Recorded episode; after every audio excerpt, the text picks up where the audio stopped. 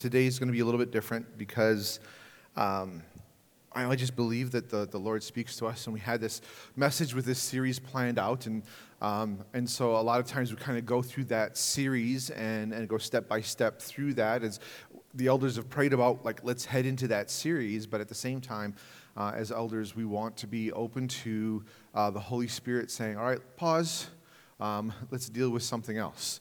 Uh, and, and that's what we kind of sensed this morning. I, on my walk here this morning, I was kind of feeling that. And every time I feel that, I'm just kind of like, but I already have an outline done. like, like this is done already. Can I do this one next week? And like, and, and, I started feeling like, you know, the Lord leading me like, no, let's, let's do this now. And, uh, and so then I tried to get out of it even more by going to a few other people, uh, like Christian, who's our other elder here, going to the prayer team, uh, and just saying like, you know, I'm feeling like I'm supposed to change it and change it to this, um, but I'm not sure if it's just me or whatever. And I was kind of hoping that they'd be able to come back and be like, yeah, just stick with. And then they were all like, no, I think we should shift. Um, and and so uh, here we are. And so please bear with me. I actually ended up being able to handle hand the verses over uh, to our tech team, and so they're working on getting those in. So hopefully we'll get them up on the screen. But again, feel free with your, your phone or your Bible to, to go to these different things. Uh, the first one's going to be out of Hebrews chapter 12, um, and we're actually going to return to that after we head somewhere else a little bit. So uh, Hebrews 12 will be in 2 Corinthians a bit, and Isaiah 43. Um, but just to kind of premise this again, and especially uh, if you weren't here last week or if you're a visitor that hasn't been here before, um, just to let you know that uh, we've been going through a series on, on unity of the church and, and what it means to be a church. But last week, um, Christian and I really felt uh, compelled by the Holy Spirit to, to, to, present before the congregation something that we'd been sensing, um, kind of in the Spirit, but then not only just sensing it, actually like seeing it f- physically happen um, in life. Uh, and that's really this, this sense of um, God stirring things up. And I think the illustration I kind of had was like you're, you're at like a peaceful lake and there's no wind, and so it's like glass and it's like clear water and you got the beautiful sand underneath but like as soon as you step into that sand everything kind of gets kicked up and is, is kind of cloudy uh, and, and things like that and it's because it all kind of settled and, and was kind of at that state and what i feel like what's happening is in, in our lives um, both in, as individuals as a church, and, and actually, as of this week, we're seeing it happen in areas outside of the church where things that we have allowed to settle in our life, um, that we become maybe complacent on, or we've allowed to become routines, or um, maybe it's hobbies or habits or just things that we've allowed to, uh, unintentionally perhaps, but, but allowed to just kind of like settle in uh, that the Lord's maybe been calling us to deal with. And we're like, oh, I'll deal with that later. You know, maybe it's uh, a certain idol in our life. Maybe it's the way that we hold on to trusting things other than the Lord. It could be any number of things, but we just kind of allow because we don't like conflict. We don't like messing with things. We just kind of let it settle. And, and what we've really seen the Holy Spirit do um, is basically um, jump into the pool and start kicking things up. I don't know how else to do that, but we've seen so many things happen. And, and it's not just in one particular area. We, we see it, this stirring happening up um, with, with idols in people's lives, and, and that can be a really painful process to be confronted with those things. We've been stirring it up, uh, seeing it stirred up with people who have been convicted by the Lord that uh, they should add a discipline or, or to do something, to add something positive to their life, and they've just been holding off on it for a while. We've, we've seen this in so many different things uh, that I can't put my finger on it and say, well, God's working on marriages, or God's working on discipline, or God's, I, I can't say that. All I can say is He's kicking things up in people's lives and saying it's time to deal with these things. Um, and, and, so I, I preface that because um, I want you to be in a, uh, a heartfelt examination mode of what that might be in your life. Because we all have the tendencies to let those things settle, to put them on a back burner, um, or, or even to sometimes actively resist the thing that God is, we, we know He's been calling us to do or to get rid of. Um, and so we're going to go through some verses that have to, to do with these things. The first one, uh, again, is in Hebrews chapter 12, um, verses 1 and 2. We're going to start here. And then, uh, just as another preface, how today is going to be different than usual. Uh, again, Christian and I have been seeing this happening within the church and outside the church. Um, and, and even to the point, I want to share this now, I think, even to the point where just yesterday, somebody who's not part of the church uh, has been having stuff stirred up within their life. Um, and Christian and I were able to, to well, we were blessed by the Holy Spirit uh, to be able to be there for that. Um, and in talking with them, uh, them coming to a point of, of praying and trusting the Lord for salvation.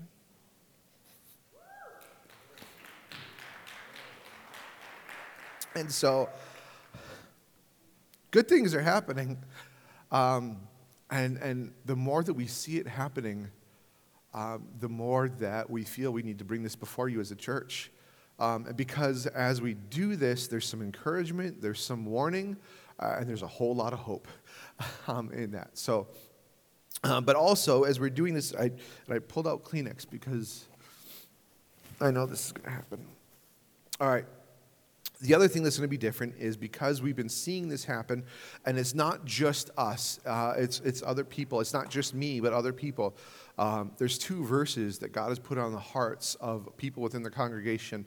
Uh, and so when it comes time to share those verses, I'm going to actually have them come up uh, and share that verse and what it is that the Lord put on their heart. Because again, I, this is not just me as a pastor trying to come and say, well, I've gone up to the mountaintop and this is what I received on these stone tablets. And so therefore, this is what we're, uh, this is really what we're seeing happen within the church and what you as a church are hearing from the Lord also. Uh, uh, and, and so I want to be able to do that uh, as well. So um, that's coming up. That's why this is here. Uh, but the first one is Hebrews chapter 12 verses 1 through 2. We've gone through this passage uh, a couple of times. Uh, it seems to be a theme that God has us on. It says, Therefore, since we also have such a large cloud of witnesses surrounding us, what that's talking about is chapter 11. And so, if you go back into chapter 11 later today and read through that, it's kind of the heroes of the faith, the Hall of Fame. It's talking about Abraham and Sarah and the way that they trusted God. And I bring up Sarah specifically because in the moment she laughed at God when she was told that she was going to have a baby and yet she ended up trusting and she's listed in the heroes of faith. And so, even as we're talking about this, if you feel like what God's calling you to do is too much, or the idea, you, you kind of scoff at it a little bit, you're in the company of Sarah, who ended up with her name in Hebrews chapter 11. Uh, so, anyways, it's saying since we have this large cloud of witnesses who have trusted the Lord, let the Lord do the work in their lives, and saw the fruit of that, it says, Let us lay aside every hindrance and the sin that so easily ensnares us. Let us run with endurance the race that lies before us, keeping our eyes on Jesus, the pioneer and perfecter of our faith. For the joy that lay before him, he endured the cross, despising the shame, and sat down on the right hand uh, of the throne of God. And so this is talking about our life as Christians, how, how it's kind of a, a race that we're running, and the finish line is, is to be with Christ. And it's saying, let's run it with endurance. And I think a lot of times as Christians, we live our Christian life uh, as sprinters. And we're like, everything's going great, let's go. And we just sprint until we trip and fall. And then we're like, oh, I failed until we kind of work up the courage to like sprint and go again until we trip and fall and we get in, and it's this cycle that we go through over and over and over again. What this passage is saying is let's run this race with endurance. And there's going to be hiccups within that race. We might trip sometimes. We might get a stitch in our side. We might get really tired and it feels like we're slowing down. But what it says is to run it with endurance uh, to continue to go. And so in other words that race isn't finished but we're in this continual process and the Lord has called us to in each one of our lives. but that in doing so, lay aside every hindrance and sin that so easily ensnares us. Um, there's an example of this that I, I think is great. Earlier this year, or not this year, because this is February. so earlier last year, uh, in June, we went on this backpacking trip um, where it was four days, five nights, and how many miles? 40 some miles over the course of that week. And, and our packs were anywhere from, you know, like 35 pounds to 50 pounds as we're like hiking up and down uh, these really cool cliffs and looking over the water and everything like that. But we're on this trip and uh, we're so excited. It was actually Drake Nemo's uh, birthday trip. And as we're on this trip, um, he's got this backpack that he's carrying, and, and it got kind of heavy for him. And, and so there was one point where I was like, oh, like, let me help you carry it for a little. And I, and I picked it up, and I'm like, what is in this pack? And, and so we finish the rest of the hike, and, and we get down, and, and we start opening up his pack and everything that was in it. And, and there was so much stuff. Like, like you, Drake, was there anything in the pack that you ended up not using at all, like that you would totally leave behind again? What? A lot of this stuff, right? And, and so we ended up, what we ended up doing was, because um, there was five other people on this trip, and so we each took some of this extra stuff that he had, and there was like this metal survival kit and this giant book and like so many other things that weren't necessary for. The, they're great things to have, but they weren't necessary for that trip.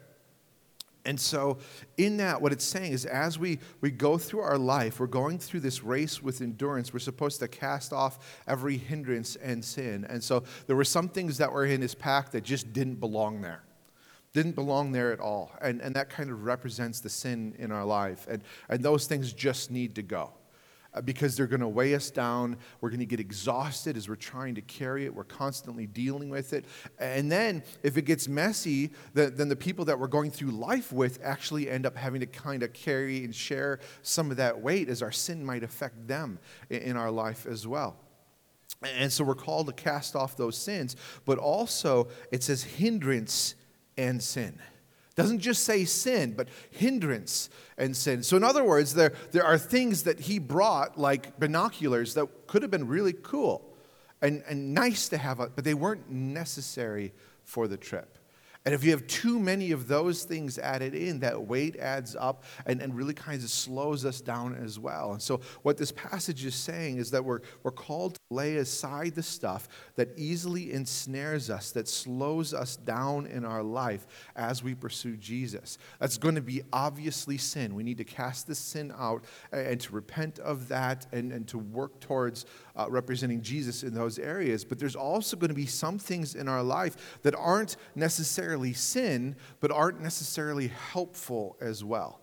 Uh, and so I bring up this verse that as you're examining your life and praying for the Holy Spirit to, to reveal things to you, there might be things that He brings up. It could be um, television habits. And how much, shh, you don't want me to say that? it could be television habits, right? And, and the way that our time is spent in that could be a hindrance. Not necessarily sin, but a hindrance to what God is calling us to do. It could be the way that we spend our money. It could be the way that we spend our time. It could be the way that we treat our bodies. It could be any number of things. Uh, and just to be open to any hindrance and any sin that so eagerly ensnares us.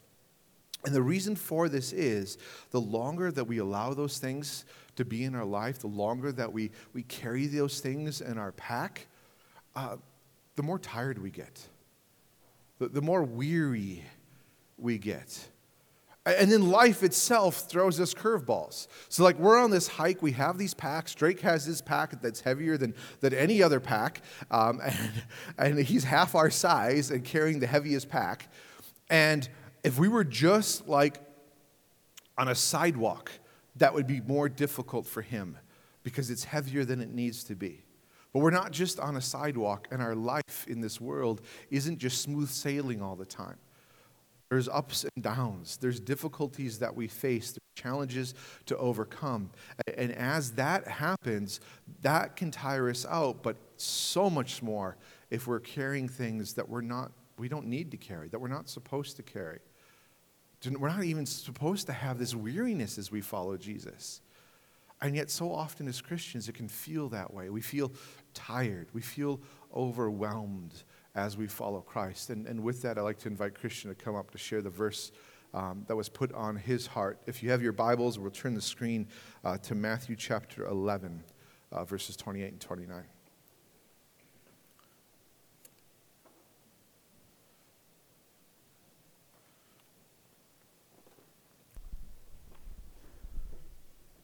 So the verse that was put on my heart uh, last night at Faith RX actually is Matthew 28, uh, or 11, 28 through 30. It says, Come to me, all you who are weary and burdened, and I will give you rest. Take my yoke upon you and learn from me, for I am humble and gentle in spirit. Take my yoke and learn from me, because I am lowly and humble in heart, and you will find rest for your souls. For my burden is easy and my yoke is light. And the context for that verse, as we discussed it last night at Faith RX, was um, we talked about godly character traits, character traits that we would find in the people that we admire most. Um, and so, can some of you guys that were here, there last night help me out with some of those? Just throw them out. Um, encouragement, focus, genuine, vulnerable, respectful, trustworthy, and so all of these character traits is what we were talking about last night. And then the question was who do you know that you've ever met in your life that embodies every single one of those to the full extreme? Obviously, we don't know anybody personally that we've ever met, right? And yet, Jesus does. And so the question became if we are weary and we are heavy laden, why wouldn't we go to Him? He's the one that has all of these character traits. He's totally trustworthy. He's the best encourager. He's humble. He's vulnerable. He's everything that we need. And so I think we've all seen this verse, read this verse, maybe even have this verse memorized. But in the context of do this not because you just can't, that's true, but also do this because He can and He wants to. Thank you.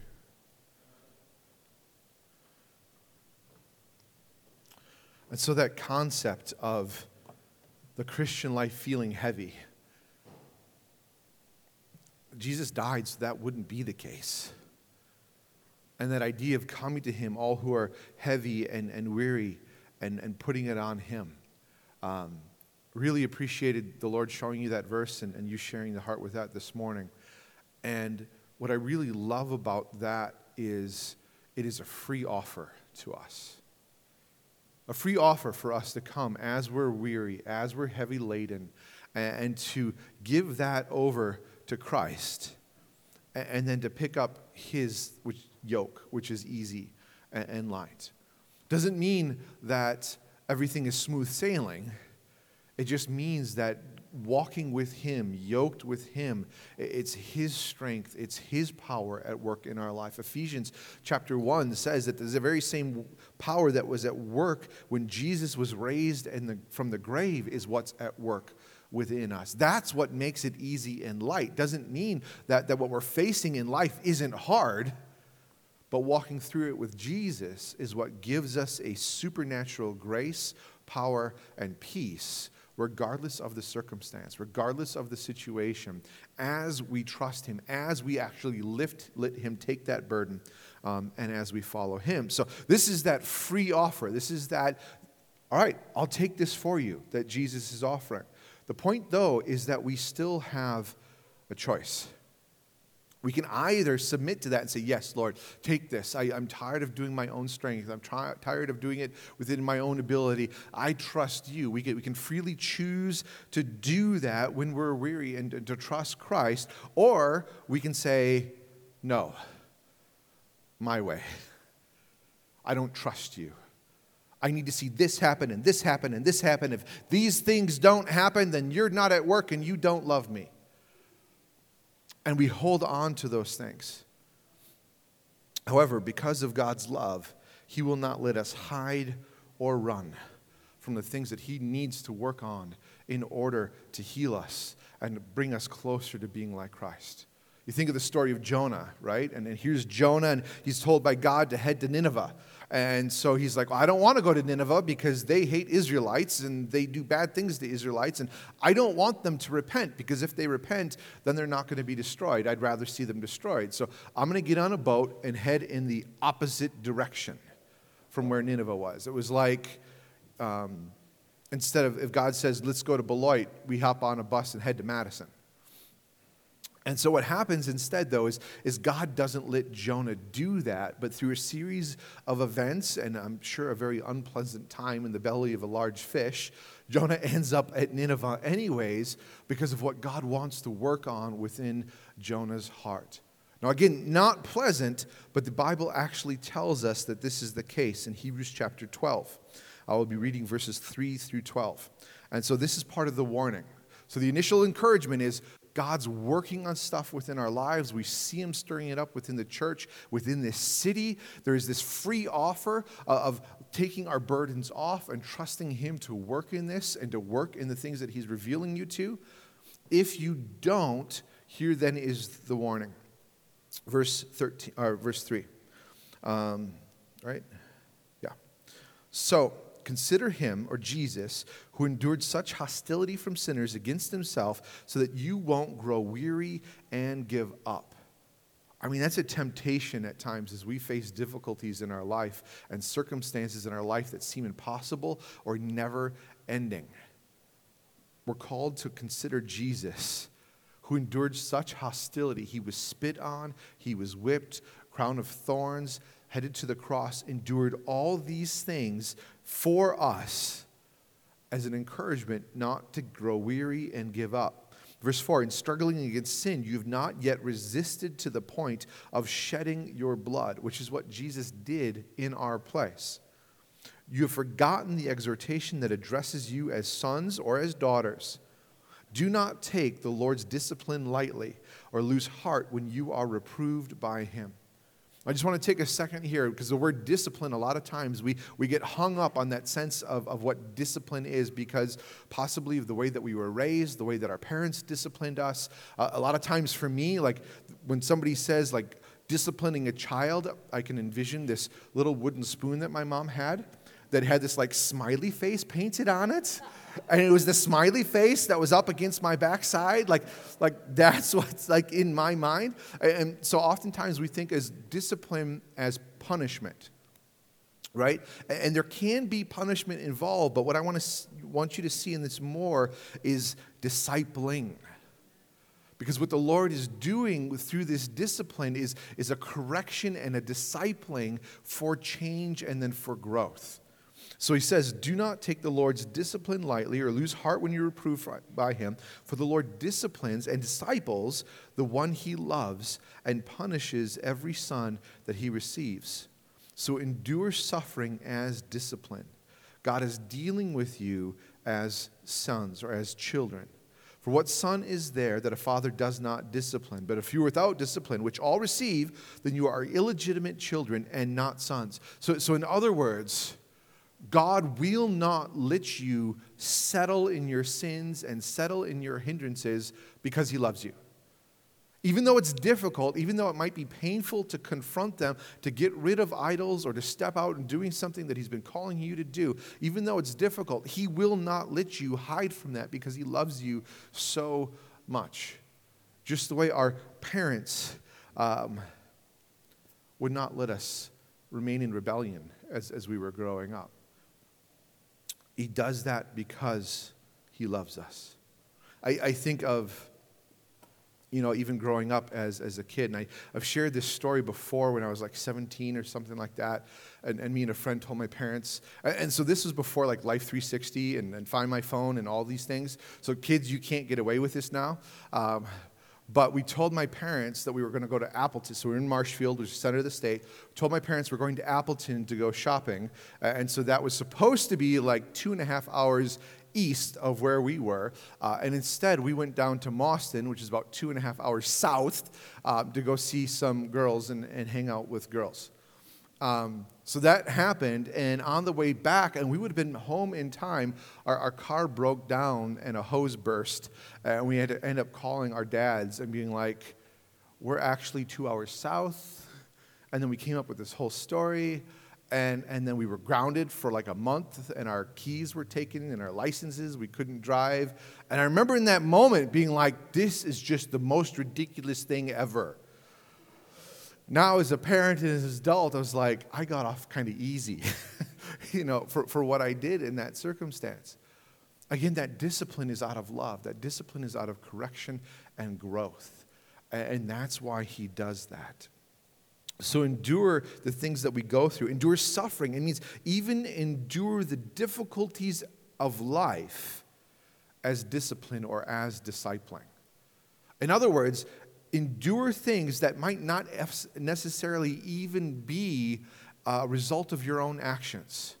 Somebody else could have done something that causes a problem in your life. Something might happen in society that causes a problem within your life. And the encouragement here is to endure those difficulties as discipline or as discipling because God's going to use it as an opportunity for us to grow because He's dealing with us as children.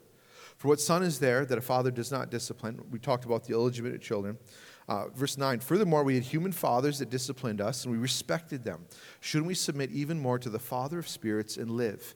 For they disciplined us for a short time based on what seemed good to them, but He does it for our benefit. And, and I love this part so that we can share His holiness.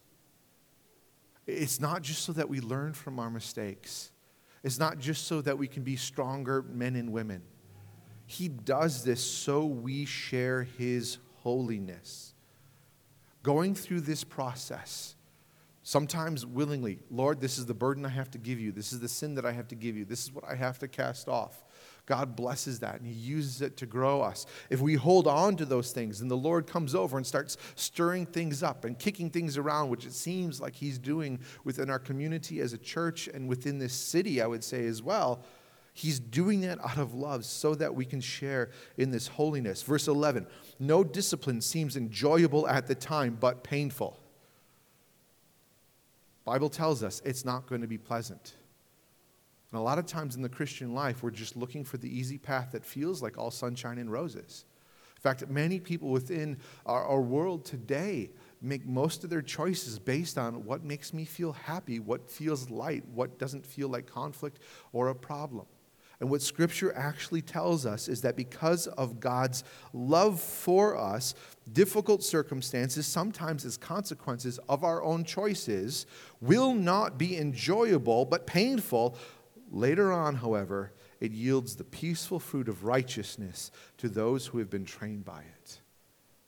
And so, this is what he will use for us to share in his holiness and to yield the fruit of righteousness in our lives.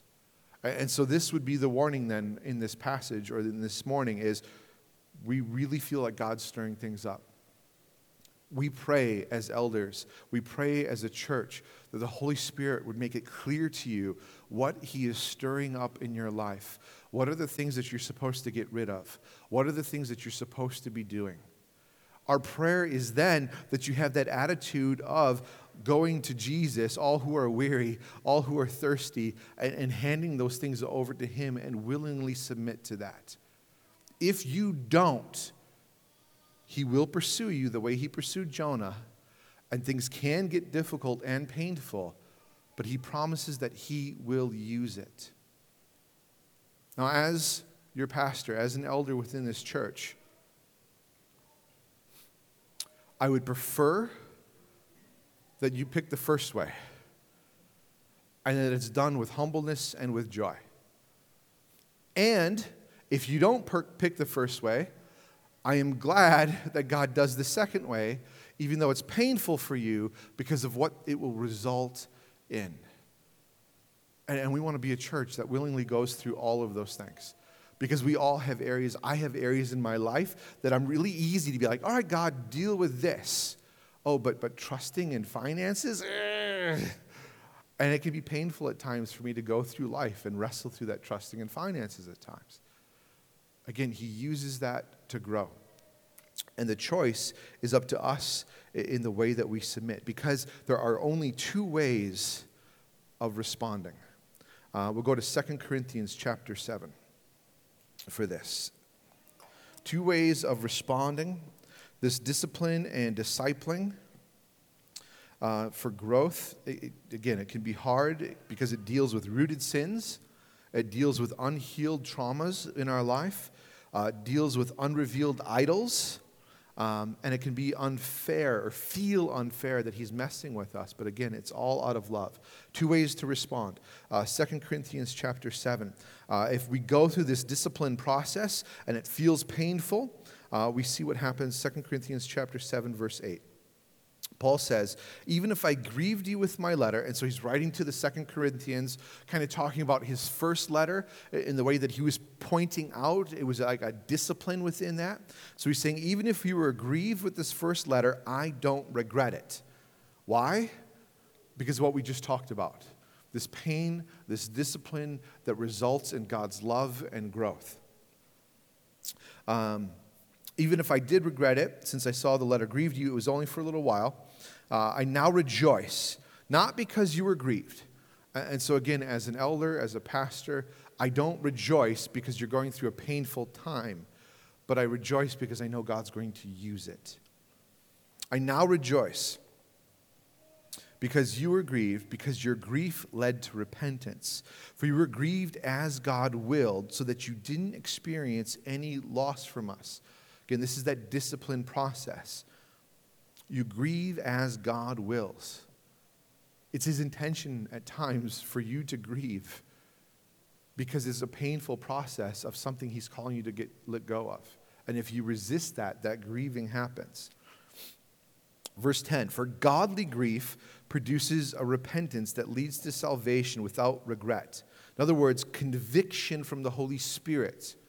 This needs to change. And so, as we face sin or issues within our life and the Holy Spirit hits us, we're like, oh, this shouldn't be there. Let me get rid of it. That's conviction that leads to growth. That is that godly grief that produces a repentance. But worldly grief produces death. So, in other words, if we have that same sense of like, oh, this shouldn't be in my life, oh, what a failure. I can't believe how foolish I am. I can't believe how stupid. How could I do this? How could I ruin? Uh, it's all leading to death and an identity of lies. And, and so those two responses godly grief produces repentance, worldly grief produces death. And we've been seeing this in the past couple of weeks as we're looking at how God has been stirring things up. For some people, it's a response of, oh, God's been calling me to change this. I'm going to do it. And, and to walk forward in grace. And, and we've seen other circumstances where, oh, God's calling me to do this. Man, I just have failed. And this spiral downward happens uh, until God's grace interrupts that spiral and, and there's hope interjected but it can be this pattern that goes over and over and over again. If this, God, or this worldly grief um, over worldly things um, is left to sit there, it leads to death. And, and that ends up oftentimes uh, in blowing up other things around us, blowing up other aspects of our life. Quitting, you know, it's rage quitting jobs, it's rage quitting circumstances, it's pushing people away. It's like that all leads to death, and that's all coming out of responding from a, a, worldly perspective instead of out of a godly perspective that leads to repentance uh, and then that growth. So it says then, uh, again, godly grief produces repentance that leads to salvation without regret. Worldly grief uh, produces death. For consider how much diligence this very thing, this grieving as God wills, has produced in you. What a desire to clear yourselves, what indignation, what fear, what deep longing, what zeal, what justice. In every way you showed yourselves to be pure in this matter. So, so in other words, the, the godly grief that leads to repentance also then leads to this Holy Spirit inspired trusting in the work of Christ and not my own strength, desire for that change, and willing effort, a zeal to go forward instead of staying stuck where you are. And so that's our prayer as God is stirring things up, as if you're convicted to, to get rid of things or to add things in your life that God's been calling you to do for some time, that it results in this zeal and this intentional effort to do these things with Him.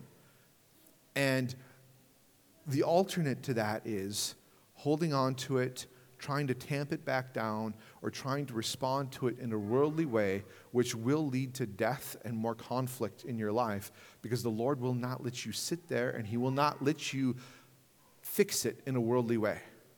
The more you try to fix it in a worldly way, the more it's going to feel like it's fallen off the rails. That's what this passage uh, is talking about. So, again, through this repentance, we're laying aside every hindrance and choosing to walk forward. And this is where the hope comes in again. Cast every weight on Christ, cast every hindrance aside. This is all the free offer given to us in grace by Christ through his blood on the cross, which leads us to the next verse um, that actually my wife Angie had received uh, earlier uh, from Isaiah chapter 43, verses 18 and 19. So I'd like to invite her up to share that and then what the Lord put on her heart for that.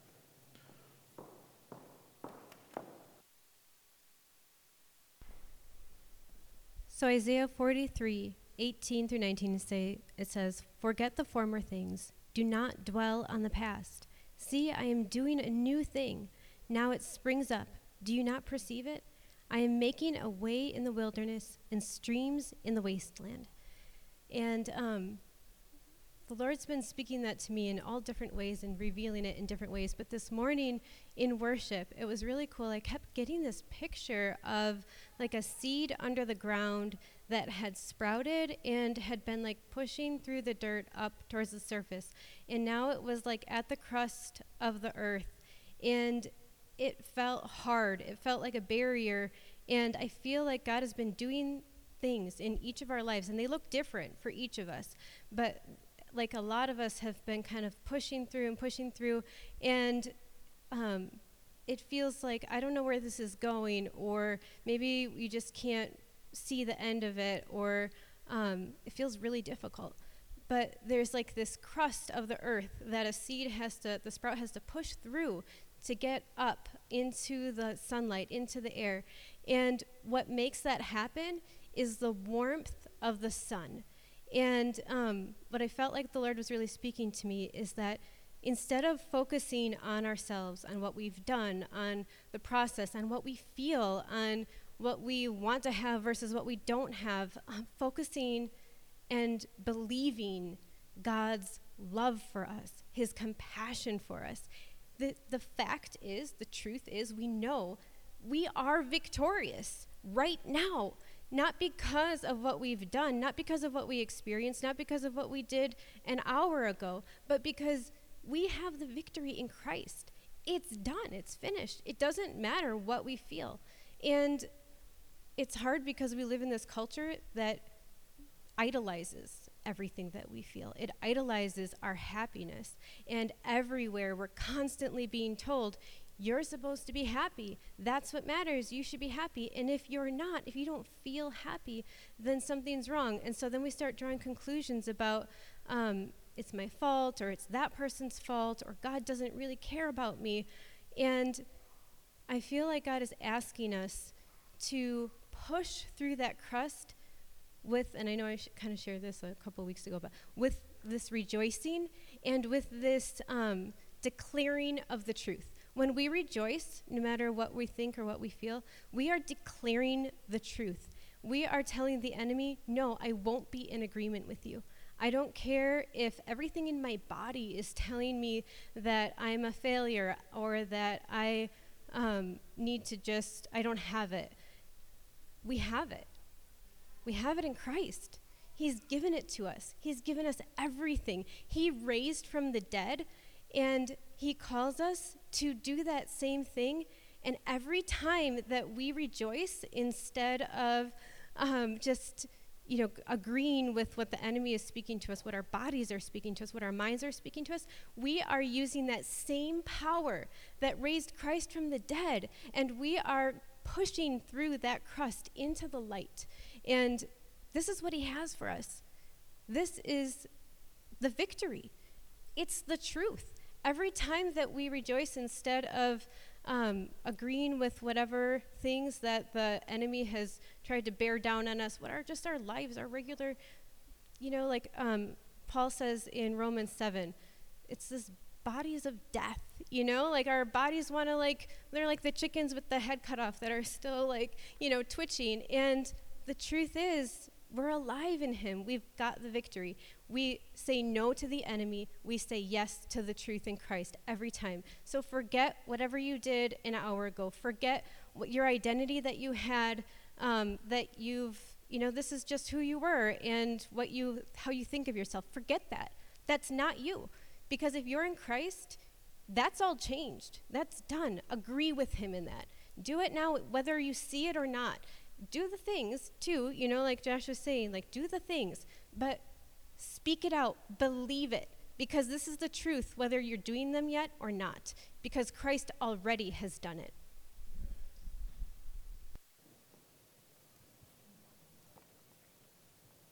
Thank you. So, in addition to what she was saying with this verse, forget the former things, do not dwell on the past. A lot of these things that are getting stirred up will feel anchored to things that either you've done in the past or what other people have done to you in the past. And it might be easy to try and hold on to those things then, saying, well, I either deserve this or they did this and I can't move forward until that's fixed. And what this is saying is you're able to move forward in what God's doing in your life because Christ died for that to happen. And it's not anchored to anything that you have done or anything anybody else has done to you in the past. That you can go forward, that a new thing is springing up. If it's a habit uh, that, that you feel stuck in, a sin that you feel stuck in, the truth is those chains have been broken by Jesus Christ at the cross. Forget the former things. He's doing a new thing and you can move forward from this moment in that new thing. If you mess up again, move forward. It's that race with endurance. It's not this sprint that we trip and fall and we feel like we failed and oh, we're done. I can't run anymore. It's a race with endurance where we pick ourselves back up and we continue to run with Christ, with Him carrying the burden for us. God, I truly believe, uh, is calling us as a church to go through this process. And I believe that as we go through this process, we're going to find that people in your life that aren't a part of this church um, are either going to recognize that and wonder what's happening, or because things are getting stirred up in your life, things are going to get stirred up in, in their life as well.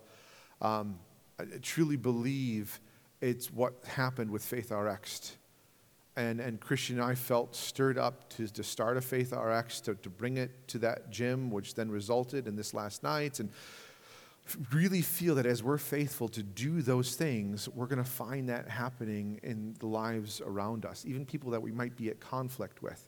Uh, and so we're, we're calling us to be attention.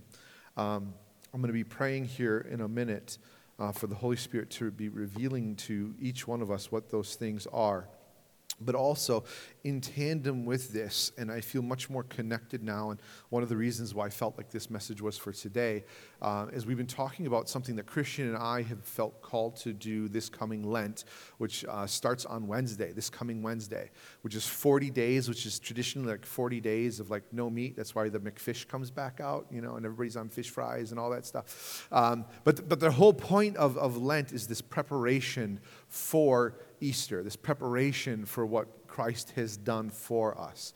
Uh, and so, what him and I have been personally felt called to do um, over these 40 days um, is to look at uh, three different areas in our life. Uh, the first one uh, is spiritual. Uh, and so, in the spiritual aspect of your life, what we're asking ourselves is uh, what has God been calling us to work on? What is he calling us to get rid of? What, what sins that we're kind of allowing to, to hang on? What, what what are we supposed to get rid of? But then also, what are the things that we're supposed to press in and add to in our lives? Um, whether that be uh, a different way of praying or what, it, for each one of us, it's going to be something different. Then, on our physical aspect of life, what are some things uh, that God has been calling me to get rid of in my life? Um, whether that is, is different food or, or bad things that I turn to a lot of times, perhaps for comfort. Like, like, what physically do I look for for comfort when I'm stressed out instead of going to Jesus? Cutting those things out, and then what are the things that He's calling me to add? And there's a whole bunch of different things. It, might just simply be um, not eating out as much right? And, and, and so there's a, uh, what am I trying to say? There is a concept to this um, that we're kind of basing it on where uh, Jesus is talking about casting out a, a spirit, an evil spirit from somebody. He says, unless, you know, if you cast that out and, and you clean up the room, uh, unless you add in something good, that other thing can come back and actually be worse than what it was. And, and he's talking specifically about spirits, but we're looking at that concept as we're doing this. So, so another, for other in other words, uh, for me, one of the things is fast food um, is a comfort to me and, and something I kind of lean on when I'm stressed out or I feel like I don't have time or, or anything like that. And so I feel like I'm supposed to get rid of fast food for, for 40 days, but I need to then replace it with whole food. So, in other words, like it's not two separate things. It's really one thing the Lord's calling me to do, but He's calling me to get rid of something and then to replace it. And, and to replace it with something that's healthy. And so that's what this concept is. We're not actually be feeling called to do six different things, but rather three different things. We're just calling to get rid of something and to replace it with something, okay? So um, it could be things like adding in water or vegetable or exercise, um, those types of things. Then, so there's spiritual, physical. The third thing that we felt called to do uh, is mental and emotional. Uh, and so, what are time wasters? Um, in life? What are the things that I might turn to, like social media, uh, in order to find comfort, or maybe it's causing depression? Uh, entertainment, bad influences. Um, a really big thing with mental is negative talk and, and saying those things like, I'm a failure and I failed, instead of this is what Jesus has done, this is who I am in Christ. And, and so it might be calling to get rid of that self negative talk and replace it with scriptures that you memorize about what God says about you. Uh, and so those are the three different areas that we're feeling called to uh, get rid of something and to add something in over the next 40 days, starting on, on Wednesday. Um, within that, there's going to be some physical challenges, some spiritual challenges, emotional, mental challenges um, that we're going to kind of add into that as the Lord guides us individually. And what we've done uh, is kind of um, submitted what we're doing to you guys over the past three weeks and saying, Would you join us if you want to? No pressure. Um, and what I'm doing this morning is again saying, Would you join, join us? No pressure. Um, but I think it's a practical outworking of what God's doing in stirring things up. As He reveals to you what are you supposed to get rid of and what are you supposed to replace it with this might be a way to do that within community and, and to be walking with one another. And we might have 50 different things that we're calling to get rid of and 50 different things that we're being called to add to our life. And there might be brothers and sisters that we find really similar things that we can walk through. Um, but I think doing this in preparation for Easter coming up um, is a response to what God has been stirring up. And in doing that, um, we have the choice. Either willingly saying, I'm tired and I'm weary of carrying these things in my life, I willingly give them up. Or he's going to stir things up and it might become painful the more and longer that we try and hold on to these things. And I rejoice that he does that even in my life because it means that they're going to be gone at some point. And, and the more that I humbly participate in that, the quicker that might happen. Um, so, this coming Wednesday uh, is our equip night for a church. Um, with that, I'm, we're not going to necessarily launch the group and say everybody that comes that night is going to be part of that group, um, but we're going to talk a little bit more about what that might mean, what it might look like. Um, I also would ask for you guys to pray about if it's something that you want to join. Again, it's not necessarily a club, but we, we'd like to have a sense of who's going through this together so that we can encourage one another in that. Uh, the other thing is, uh, this morning's message, um, I think, was really put together um, again by what God has been doing and what people within the church have been hearing. Uh, and so this coming Wednesday, I would be asking that you would be praying about anything God might be speaking to you in this or revealing to you. And maybe there's other verses that are going to confirm this. We don't have time this morning to get into all of those things. I'd like to get into those more on Wednesday, uh, being able to share with one another how God is speaking to us in this area and, and maybe clarify further how we're supposed to go ahead uh, in this. So. Uh, Father, we come before you this morning. Uh, we thank you for your holy word, uh, that there is great encouragement, uh, warning, and great hope, all in this as you work within our lives. Lord, I pray for myself, I pray for this church and every person within it, and even those that will be caught up uh, in the stirring up that you're doing. Uh, I pray for clear understanding of the things that you're calling us to address within our lives. I pray for crystal clear recognition of the things that we're supposed to get rid of. And along with that, I pray for a gentle humility to be able to let go of those things and to trust you with them and to trust you to replace them. Lord, I also pray that if we hold on to them, that in your love you will discipline us. And even though it's painful, we rejoice because that discipline allows us to share in your holiness and in your righteousness. Guide us as a church, Lord. And we look forward to more testimonies like the one from last night. We pray this in Jesus' name. Amen.